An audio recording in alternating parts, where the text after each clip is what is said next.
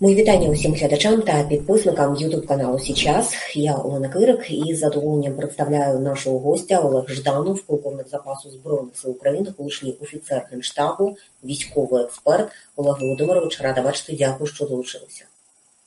Вітаю. Традиційно наших глядачів е, закликаю підтримувати це відео своїми лайками, своїми коментарями, своїми поширеннями. Важлива розмова. В такий спосіб її зможе побачити якомога більше людей. Ну, Якщо ще не встигли підписатися на канал сейчас, на ютуб канал Олега Жданова, зробіть це просто зараз. Будете в курсі усього найактуальнішого. Нашу ж сьогоднішню розмову хочу почати зі свіжого звіту Американського інституту дослідження війни. Значить, про що пишуть аналітики цього інституту? Вони говорять про те, що російські війська відновили відносно високі темпи наступів на захід та північний захід від Авдіївки, е, і так само за їхнім прогнозом ворог у найближчі тижні може просунутися від Авдіївки та захопити нові населені пункти. Що ви скажете з приводу таких прогнозів? Наскільки вони реалістичні? На жаль, так. На жаль, вони можуть стати реалістичними. Чому? Тому що наші війська е, з боями відходять на, я так розумію, на основну лінію оборони, яка знаходиться трохи далі. Е, тут, на, наскільки ми зараз бачимо на Авдіївському напрямку, на жаль, є величезні питання до е, лінії оборони, і фактично нашим військам нема де закріпитися, нема де за що зачепитися. От в цьому проблема. Тому ворог, використовуючи, ну будемо казати так, використовуючи темп наступу і те, що ми відходимо на плечах відходячого противника, він намагається просунутися якомога далі. Тому така, така загроза насправді на сьогоднішній день існує. Повертаючись знову ж таки до свіжого звіту Американського інституту дослідження війни, посилаються вони на українських військових оглядачів, які називають укріплення сил оборони на заході від Авдіївки, цитата тими, що розчаровують та проблематичними. А, Ну, диві, дивіться, у нас, в принципі, ну до речі, я відкрив карту, і тут е, Семенівка, Уманське і Карлівка. От там є ціла низка в такий каскад водосховищ, які є, і далі починаються висоти. Панівні висоти, і на на цих висотах, скоріш за все, буде базуватися наша лінія оборони плані недопущення подальшого просування е, просування ворога. Ну а е, з проблемними ці це ділянка фронту є, тому що ну ще раз наголошую, нас е, ми відходимо і несемо втрати. І є ще поява новітніх, будемо так казати. Ну це не нові, це нове старе озброєння. Я маю на увазі каби керовані авіабомби що стало для нас реальною проблемою на сьогоднішній день в плані збереження особового складу і в плані в плані збереження наших оборонних позицій, тому що росіяни кабами руйнують все і вибивають особовий склад у нас. Ми несемо втрати, і е, є руйнування оборонних рубежів. Це величезна проблема на сьогоднішній день. Буквально 20 е, вчора, 27 лютого, повітряні сили збройних сил України повідомили про знищення двох російських винищувачів су 34 Чому Росія, попри свої втрати, продовжує застосовувати ці винищувачі, і як довго ще Росія не шкодуватиме своєї авіації? Ну, на жаль, довго. Справа у тому, що це для нас величезна подія. Там два літаки за добу, чи десь десь сім літаків, дев'ять літаків за 10 днів. Ну це враховуючи розвідувальний. Бойових сім там ми знищили су 34 Це винищує бомбардувальник. Справа у тому, що от давайте подивимося в зведення Генерального штабу. Щодоби російська авіація використовує там 90-100 літаковилітів. Е, помножте як мінімум на 4, це стільки кабів вони можуть скинути один літак. Він може брати і більше, але я беру таку середнє навантаженість літаків, може скинути на голови наших військових. І тому втрата, коли 90 літаковилітів задіяно, допустимо, ескадрилья 12 літаків, якщо два ми збили, для них це не величезна втрата. Тим більше, що таких літаків у них майже декілька десятків е, е, штук. От треба, якщо б ми за один день би завалили всіх, хто піднімався в повітря, тобто показали, що небо закрите наглухо для російської авіації, тоді це би мало суттєвий вплив. Сьогодні це має, має вплив, дає позитивний ефект, але тільки в кількості зменшення е, літаковилітів на окремих ділянках фронту. Вони їх обходять, е, поки ми не зіб'ємо літак на інші ділянки. Тоді вони будуть обходити ту ділянку фронту.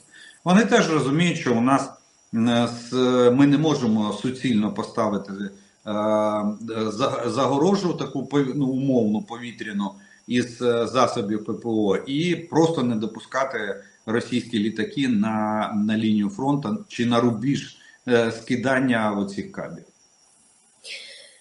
Видання Forbes, е, аналізуючи ось цей літакопад останніх днів, говорить про що? Про те, що за 10 днів е, 10 російських військових літаків були збиті. Мова йде про 9 винищувачів Су-34 і Су-35, і також А-50, рідкісний літак е, радіолокатор. І висновок, який це видання робить, воно говорять е, про те, що росіяни втрачають літаки у 20 разів швидше, аніж можуть їх замінити. Адже російська аерокосмічна промисловість, попри санкції, виробляти може більше кількох десятків нових бойових літаків за рік.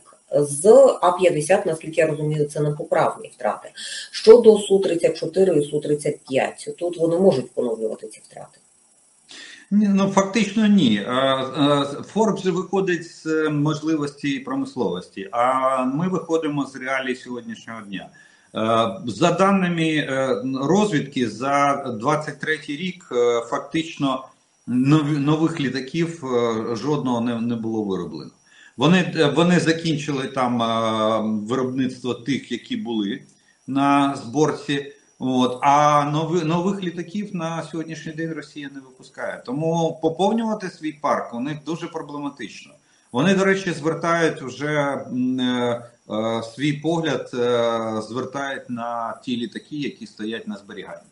Міг 29 е, е, ще з, радянсь- з радянських часів, які були. Так що поповнення парку це величезна проблема для Росії. Тим більше. Бачите, вони не закрили. Ну там е, за рахунок індійського контракту Індія відмовилася від цілої низки. Половину контракту вони вибрали. Там декілька десятків літаків повинні бути в запасі, і е, вони досі но вони досі не виконали іранський контракт е, по продажу су 35 Ірану. Там е, 24 літаки вони перегнали в Іран, але решту та ще 24 по деяким даним від е, відкритих джерел, вони досі не можуть перегнати туди.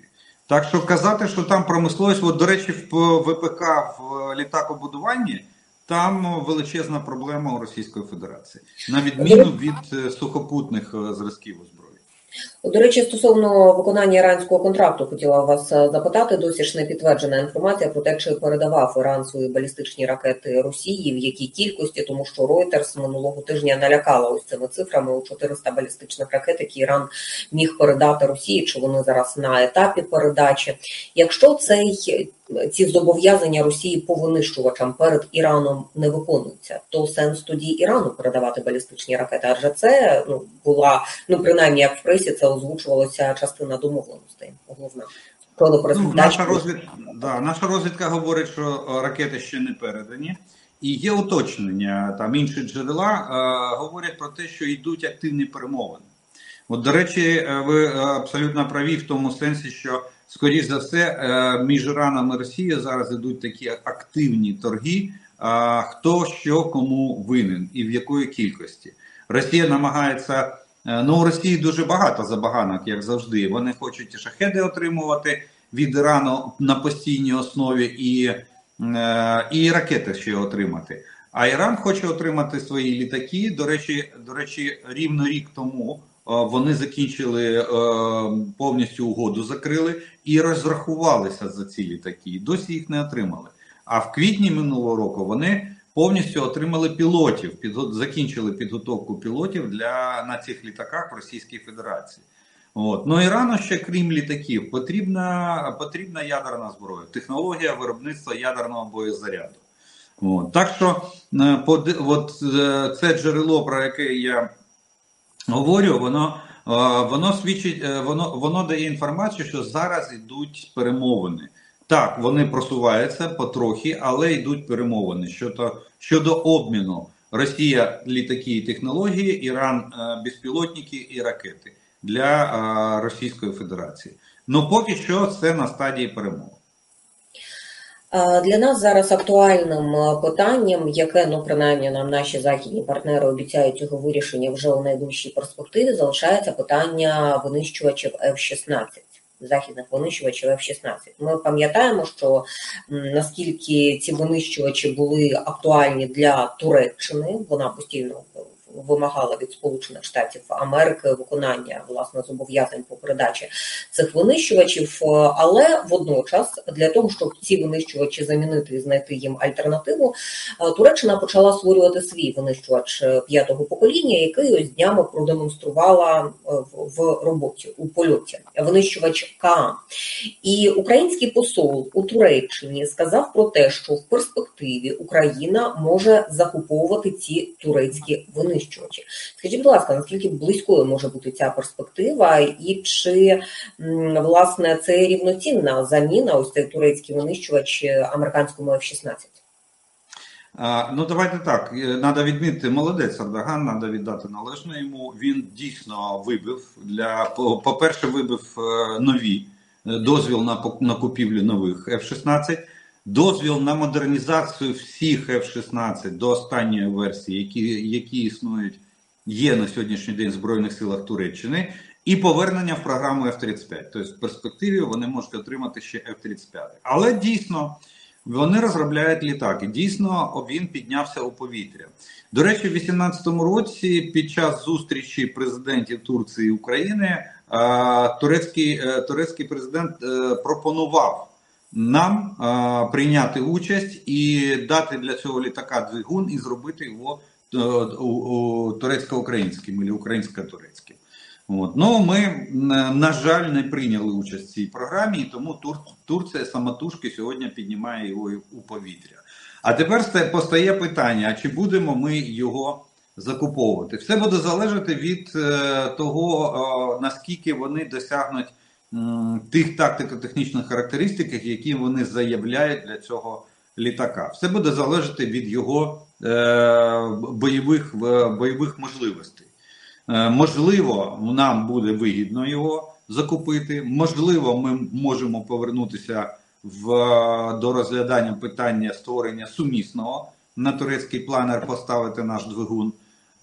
Тоді, тоді це буде і дешевше, і е, економічніше, вигідніше нам, і ми будемо менше залежати від е, зовнішнього постачання озброєння. А можливо, е, західні країни нам запропонують щось із. із власних літаку, літаків, може Єврофайтер, може Гріпен, може Міражі, все завгодно. Тут треба буде, треба буде нам визначатися я в майбутньому. От. Ну, сьогодні, на сьогоднішній день, на жаль, програма е, підготовки пілотів і передачі нам літаків, як нас завіряли, йшла і йшла за розкладом. І ми березень, ну максимум квітень очікували появу в нашому небі оцих е, F-16. До речі, вони в першу чергу будуть використовуватися як засоби протиповітряної оборони, тому що в них є такі властивості. І, до речі, дати повітряний бій на великих відстанях е, російської авіації це буде одне з головних завдань, я так розумію. Розчищення неба над нашими військами, унеможливлення застосування тих же самих кабів. Але на сьогоднішній день ми отримали черговий перенос е, термінів передачі наших цих літаків нам на початок літа.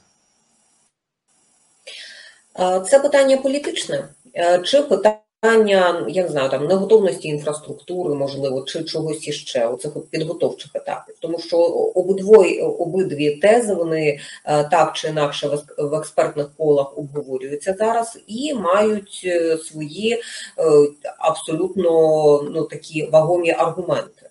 Як і стосовно того, що це питання політичне, і якби е, було політич, політична воля все ж таки дати зелене світло F-16, то вони вже були в нашому небі. Так і питання щодо ну там можливості неготовності нашої інфраструктури це прийнято так само. Ні, я думаю, що це суто політичне питання. Суто на сьогоднішній день е, інфраструктура готується у нас, і в принципі вони вже були у нас в країні. Я нагадаю, ми на сумісних е, навчаннях в 2020 році е, і раніше ще, по-моєму, в 2018 році, і в 2016 базувалися на наших аеродромах для участі у, у спільних навчаннях НАТО, які проводились на нашій території. Так що Е, Це, е, це, це перший момент. Другий момент. е, Я думаю, що ну не просто ж так же з, е, зі стелі там прем'єр-міністр Нідерландів брав дату, е, дату передачі нам літаків. Вони готові були передати їх в грудні місяці минулого року. До кінця 23-го року вони говорили, що вони здатні передати нам літаки. Так що, а це ж включає і технічну підготовку пілотів, і технічного персоналу, і надання матеріально-технічної бази. Тому я думаю, що це суто політичне питання. І в мене щось є таке підозра, що скоріш за все Сполучені Штати будуть тягнути це під саміт НАТО, який повинен відбутися в липні місяці, і в, в Сполучених Штатах, в Вашингтоні він буде проходити. Це ювілейний е, саміт НАТО. Ну і в якості такого подарунка, величезного дарунка, можливо, навіть замість е, очікуваного нами запрошення на вступ НАТО, нам скажуть: ну, поки запрошення немає, а ось літаки, будь ласка, беріть скільки завгодно, ми готові вам передавати і, так, і таке інше.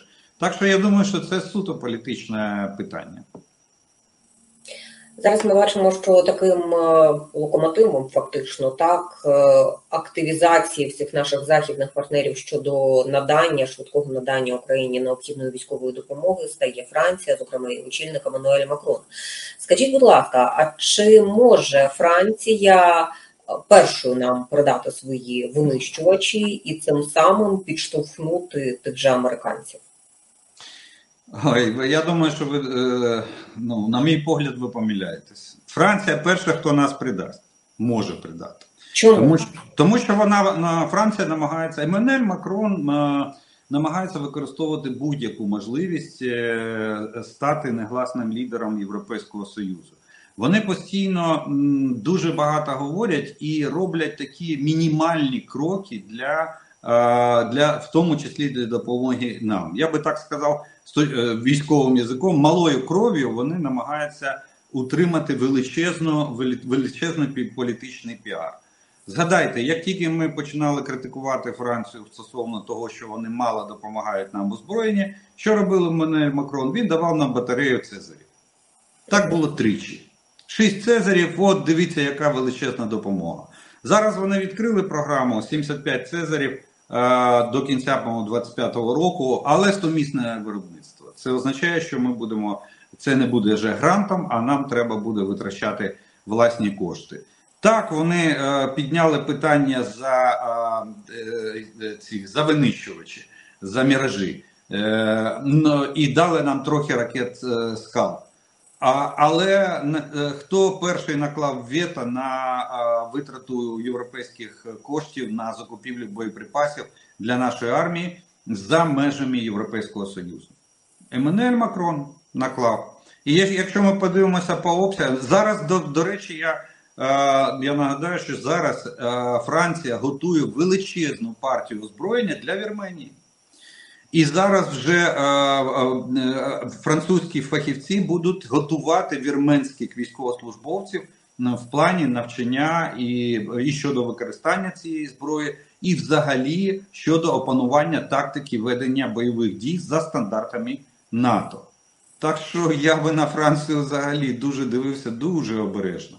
А от Німеччина, незважаючи на те, що є окремі позиції, з якими ну, категорично не погоджується Олаф Шольц, але по обсягам, по обсягам е, як фінансової, економічної і військової допомоги, це країна номер два е, в списку наших країн-партнерів. От, от на кого треба робити ставку. І чомусь, е, і чомусь німецькі компанії, такі як Rheinmetall, е, Rheinmetall, е, найпотужніший, я би сказав, в Європі виробник озброєння, вони не просто допомагають, вони заходять в Україну, вони будують завод, вже влітку ми почнемо ремонтувати всю німецьку воєнну техніку на території України і не будемо возити танки і леопард аж у країни Балтії для того, щоб їх відремонтувати чи в Польщу.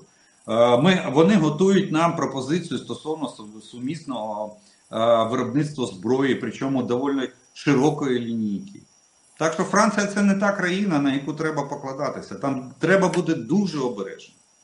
Олег Володимирович, ну з огляду на те, що ви говорите, новими барвами, так би мовити, заграла ось ця заява Макрона про можливу відправку західних військ в Україну. Що це було? Як ви це трактуєте? Політичний піар. Політ... Знов таки політичний піар з намаганням, е, з намаганням отримати максимальні політичні дивіденди. Дивіться, Росія просто спить і, і, і бачить у сні. е, Це найліпший чи найяскравіший сон Путіна, щоб е, Європа е, втрутилась в, в нашу війну. Е, Що вони сказали? Будь-які е, поява військовослужбовців країн-членів НАТО на, на в Україні, це буде розглядатися Росією як пряме втручання чи вступ в цю війну. А раз е, НАТО вступає в війну, тоді Путін веде перемовини з ким? З лідерами країн-членів НАТО. Тобто е, він таким чином намагається здобути політичну легітимізацію на сьогоднішній день. От. І, а заява Макрона, так, вона не стосувалася НАТО. Треба, треба відмітити. Я не знаю, чому так засоби масової інформації. Я почитав уважно.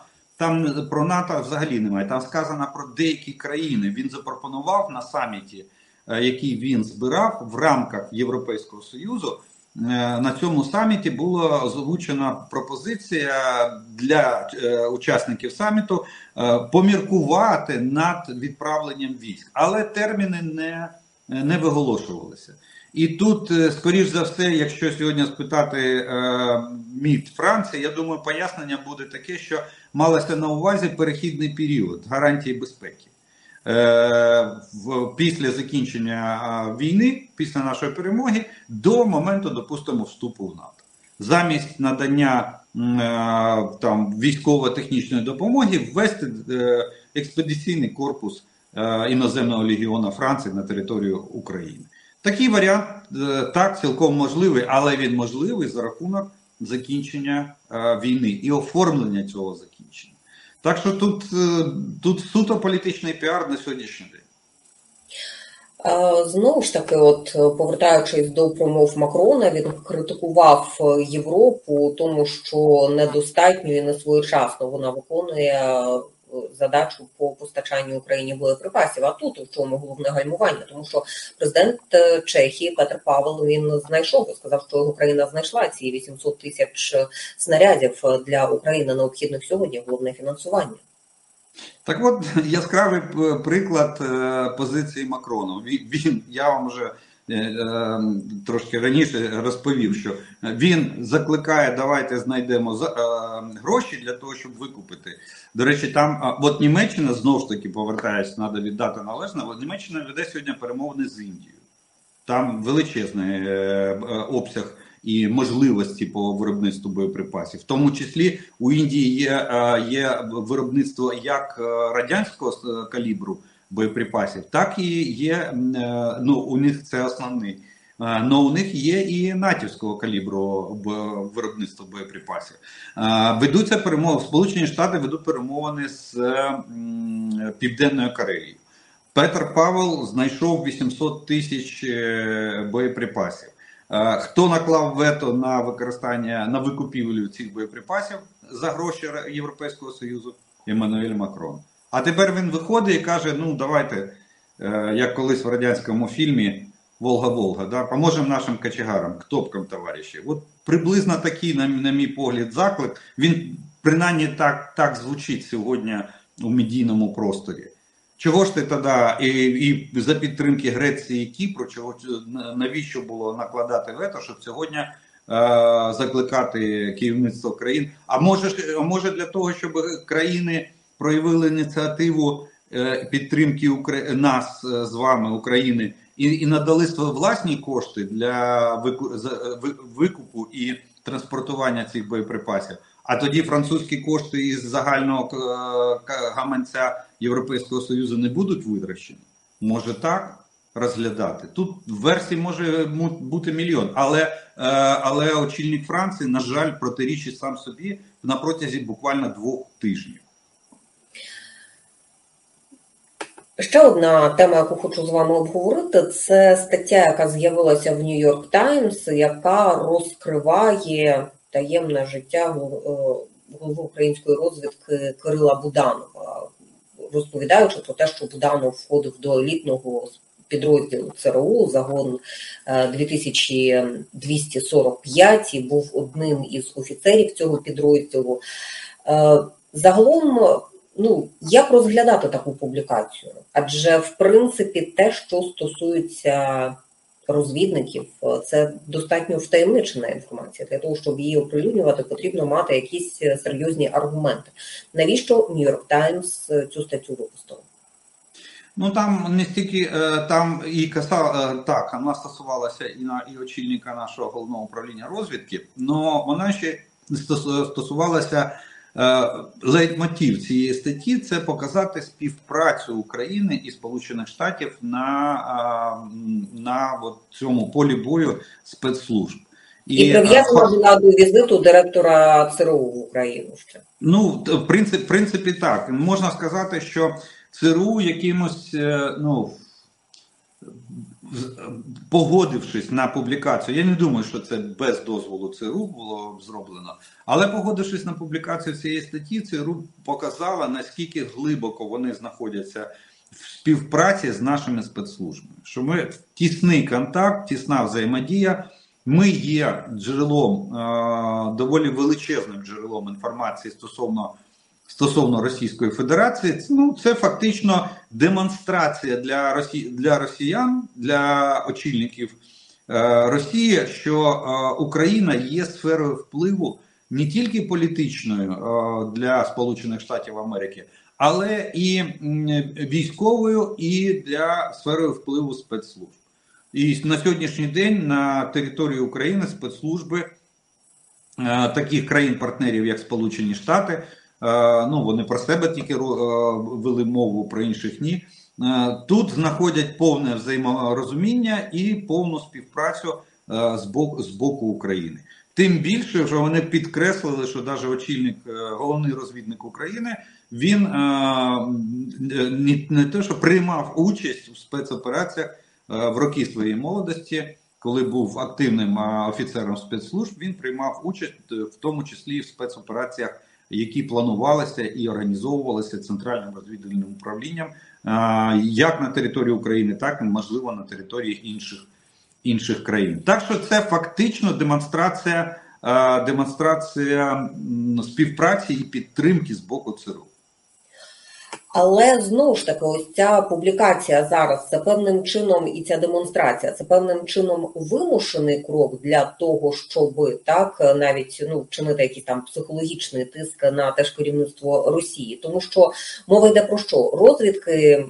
Головні розвідки світу, ЦРУ, Мі 6 Мосад, вони співпрацюють одна з одною, вони обмінюються інформацією, це не є секретом. Але оприлюднення фактів якоїсь співпраці, тим більше успішних операцій, воно зазвичай відбувається тоді, коли очільники відомств чи агенти чи провідні розвідники вони вже виходять на пенсію, і ця інформація не є загрозою, як і які державній безпеці, так так і їх особистій безпеці. Ну і, і іноді треба іноді треба за зняти гріх таємності і продемонструвати. Це демонстрація це сил та намірів. І, і до речі, там от про ці 12 баз е, таємних на території України вздовж кордону. Це демонстрація того, що е, присутність спецслужб на території України е, не передбачає тут, тут е, чи не- є для них небажаним поява тут, допустимо, російських військ і, чи, чи російської присутності. Вони повністю показують, що ця, ця, ця країна є партнером, і, в, і ми співпрацюємо і тут знаходимося. Так що я думаю, що там не стільки даже не стільки е, е, це стосується якихось е, спецрозвідки, розвідки, там, ну то, що кажуть, е, допустимо, там прослуховування чи, е, чи м, ну, збір обробка інформації, це відповідно.